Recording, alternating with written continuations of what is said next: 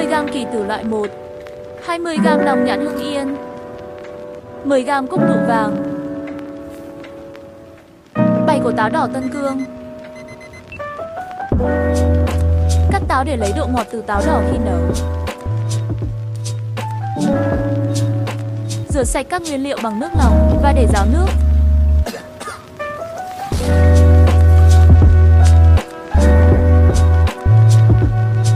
Táo đỏ, kỳ tử, hoa cúc vào bình hãm trà.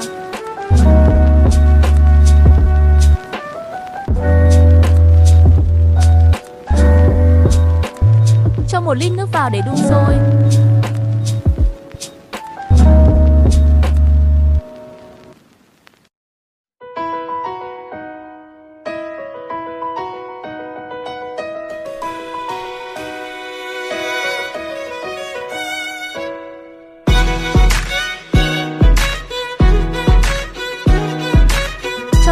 Cho lên bếp và điều